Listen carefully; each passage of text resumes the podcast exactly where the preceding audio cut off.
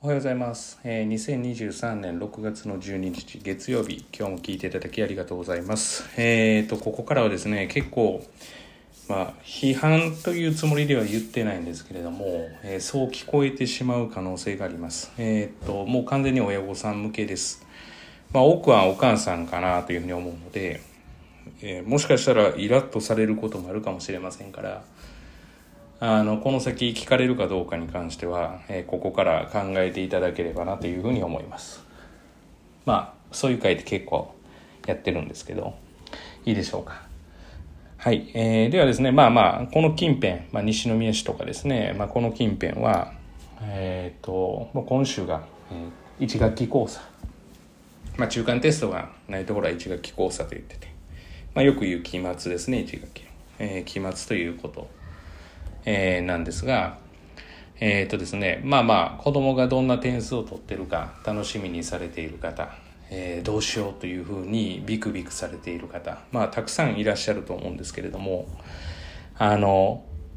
親御さんが焦ったところで、子供の成績は何一つ変わらないです。あ、もうこれはもう言い切れます。で、もう一度冷静になっていただきたいんですけど、例えばもう勉強しろって言ったところで、えーやらないです。まあ、これはもう実験的に私がやってます。今まで過去に。はい、あの、勉強しろって言ったところで、まあ、あの、しないです。はい。まあ、影響力があったらするのかもしれないですけれども、まあ、そんなものです。だから焦ったり、まあ、圧をかけたところで勉強しないしむしろ、えー悪い影響にしかならないっておそらく冷静になればその辺は判断されるんだと思うんですけれども当然その、まあ、親さんが冷静ではなければ、まあ、なかなか判断が難しい。でも子供には勉強しろって言ってて自分は冷静さを欠いてるって傍から見たらね人にはこれをしろって言ってるんだけれども自分は変わる気がないし変わらなくていいって思ってるっていうことですよね。申し訳ないですけど子供には伝わらないですよね。そんな例えば親御さん見てまあ尊敬もしてるし例えば好きだったとしてもその部分に関しては「何したんやな」とかって言われても「いやあんた変わる気ないやん」みたいな。で肌で感じますよね。っていうふうに考えたらうん、だからまあ冷静にならないとそもそも成績動向の前にそうでないとダメだっていうこと、まあ、プラスそれが、えー自分の例えば安心とか自分の見栄とか自分のエゴのために、まあ、今までも言ってますけどね子供に伝えてるんだったらそんなもん伝わるわけがないですよねあ無理無理です自分の安心ですよね。だから自分の安心は自分の人生なんですから自分の人生で考えるべきだっていう。結局、えー焦ったり、まあなんか、ど、どうなってんの？とかって言ってる人って、な、何を目的にそれを言ってるかなんですよね。でも結局それが自分の安心のために言ってるんだったら、あんなもん伝わるわけがないと。言葉悪いですけど。伝わるわけがないし、もっと冷静に何の目的のために我が子の人生を豊かにするためにっていうことで言ってることが例えばそれが勉強しろとか点数を取るとかどこ例えばどこどこ高校に行くっていうことが、うん、本当に幸せなのかっていうことをもう一度考えないといけないですよね。でもその考える時に本人不在だったら意味がないですよね。だし嘘をつくって言いましたけど親のプレッシャーで例えば一日に行ってほしい行けという親のプレッシャーがあったら子供は一日って言いますよ。言います。えどんだけ掘り下げて聞いてもですかって。えその意識があったらです。例えばお母さんにその圧があったりお父さんにその圧があったりしてまあ例えばお父さんがすぐ切れると,、まあ学えー、と家庭内で物を投げたりすると怒ったら。でそのお父さんが一日しかありえないって言ってたらそれはそのお父さんがどんだけ素直に言っていいんだよこうなんだよちゃんと君の気持ちを聞かせてくれって言った時にいや僕は例えば兼任しに行きたいんだって言ったら不機嫌になること分かってますから絶対に本人言わないです。だからそれだけ実は子供は抑圧されてるんですよね。はい、親の言うことっていうのは、まあ、絶対とまでは言わなくてもすごく引っかかってる。いやいや、うちの子なんか言うこと聞かないですからっていうところも、その可能性はあるわけですよ。そんな時に親御さんが、えー、冷静さを感じていたら、子供に影響があるわけがないわけですよね。それがしかも自分の方針とかのためとか。で、あなただけが変わったり、私はできてる、俺はできてるなんていう姿勢でやってたら、もうこれは、はもう何もできないですよね。そうすると、逆に塾側の仕事としても、何もできないです。正直適切なことを教えてますから、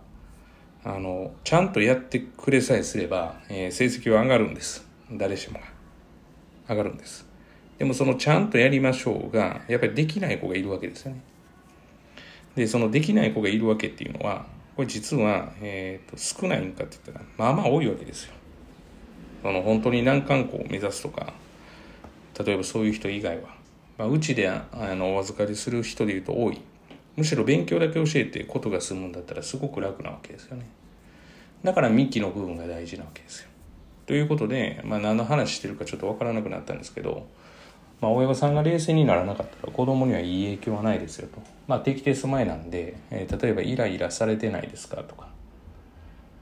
そのまあイライラは、まあ、塾に通っていただいてるんだったら私に言っていただくのが一番いいです。子供には絶対当てたらダメだし子供にはそれを気づかせてしまうのは良くないです。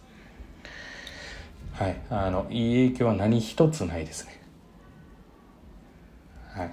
あ、それでもしやったとしてもいい影響はないです。つまり抑圧されてるわけですからね。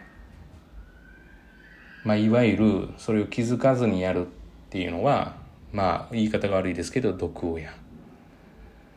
まあ、気づいててやってるのも毒親になってしまうっていうことですね。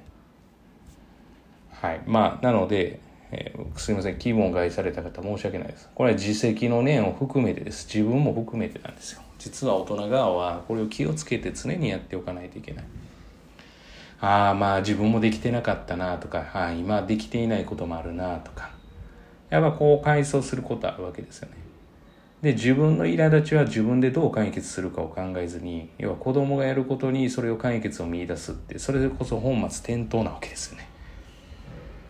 うん本末転倒ですよね。例えば会社で、えー、部下がやらない苛立ちを部下にぶつけたところで、えー、当然やらないわけですよね。まあだから自分の身近な例で考えてもらったらいいと思うんですよ。子供っていうふうに考えるからちょっと要は特別感が出てしまいますけど。まあ部下でもいいし後輩でもいいし逆に先輩にそうやって言われてとか上司にそうやって言われてとか上司のイライラを見ながらビクビクしながらやること。うんそれがいいものなのかどうなのかってことですね。いやそれで仕事ができたらいいよねっていうふうに思ってる部下はおそらくまあまあ優秀ですよね。そこをいなせるわけですからね。子供は逃げられないですからね。ということでまあちょっと長くなりましたがまあそうですね。うちで言うとそこは気をつけてほしい。むしろ成績が上がらないんで、うん、あの、はい。だから100%のパフォーマンスを出せることが大事で、その100%のパフォーマンスを出した時のテストの結果を見て、そのテストの結果からどうしていくかを探らないといけないので、まあ、事前に股間したくないっていうのはわかるけれども、股間したくないってことは以前にも言いましたけど、完全に信用してないですよね。そんな信用してない、信用されてないのに結果発揮できないですよね。無理ですよ、それは。まあちょっともうちょっと長くなりますけど、まあいい例として、まあ本当に開校当初に通ってくださってたところで、まあややお母さん言われてたわけですよ。もう本当にずーっと言われてました。だからこれ取れなかったらもう塾辞めさせますねとか。私からしたらまあいいですよと思いながら、まあまあ素質はあるんだけどなと思いながら。で、一回それで、塾は好きでいてくれたので、その子は。まあ、あの、休会というか、1ヶ月お休みっていう形にしたら、まあ当然やらなくなって、で、まあ、それじゃ困るって言って、じゃあお母さん、そのお母さんはすごいなと思われたのが自分が変わられたんですよね。もう言わないに徹したんですよね。気にならない。からまあ、めきめき成績上がっていったんですよね。まあ、これは一例ですけどね。めきめき成績上がってどころかかなり上がって。で、まあ、言われたのが、その、私がね、あの、もし関心があるんだったら、なんか成績上がった時にこう、おおとか思えるんですけどもう関心を途中でなくしたんでってその勉強に関してはっておっしゃるわけですねでも本質はやっぱりその子のことが可愛いから心配はあるしっていうのがあるけど、まあ、ご自身で割り切られたんですよねであそこから瞬く間に成績上がってきましたねもうそれどころか自分でやるようになりましたよね、まあ、全員が全員それができるかって言ったら別としてもやっぱり個人として尊重するっていうことはまあ、生活面で言うとね苦労されたところもあるみたいですけれども、まあ、でもそれでもやっぱり、まあ、うまく成長したんじゃないかなって私が旗から見ててもそう思いますね。でもやっぱりいつまでもいつまでもってやってるとこはうまくいってたとしてもどこかでネジがっていうか、うん、うまくこうはまらないところが出てくるかなっていうのがあるのでまあそう考えると、まあ、言わないのがやっぱり一つだしまあそこのお母さんは本当に努力でというか自分でこう決心されて本当にやや言われてたのを一切言わ言わなくなったってお母さんの努力が逆に伝わりましたよね。うん。うまい形で。だって信用したわけですから。まあいいやっていう形上はそうかもしれないですけど。でも結局それは信頼になるんで。いいやって見捨てられるってことは信用してるってことですからね。だからまあぜひあのもしですねそのまあまあどうしたらいいのかなって悩まれてる場合は、まあ言わないこと一つだと思いますけどね。で、本当にやらないと思ったらスパッと塾切ってあげることだと思いますよ。塾はまあ余分なお金発生しますからね。兵庫県で言えば。まあ大阪で言うと女性とかがありますけどね。まあ各都道府県でありますが、まあなんかそんな、はい、いいんじゃないですか。まあ私塾の人間から言うのおかしいんですけど、まあ言ってて意味がないんだったら、まあ、意味がないことがもしかしたら塾側にあるかもしれないですしめちゃくちゃ悪い言い方をしたらさっき言ったような抑圧されてることによってパフォーマンスが発揮できてないということはありえます、まあ、そこはですね、まあ、言い方悪いですけれども、うん、まずその幹の部分に当たるので、えーとまあそうですね、自覚されてるんだったら冷静にやっぱり何を目的にしてるかっていうことで自身で判断されることを、まあ、望むかなっていうところですね。かなり長くなりました。えー、本日は以上です。今日も聞いていただきありがとうございました。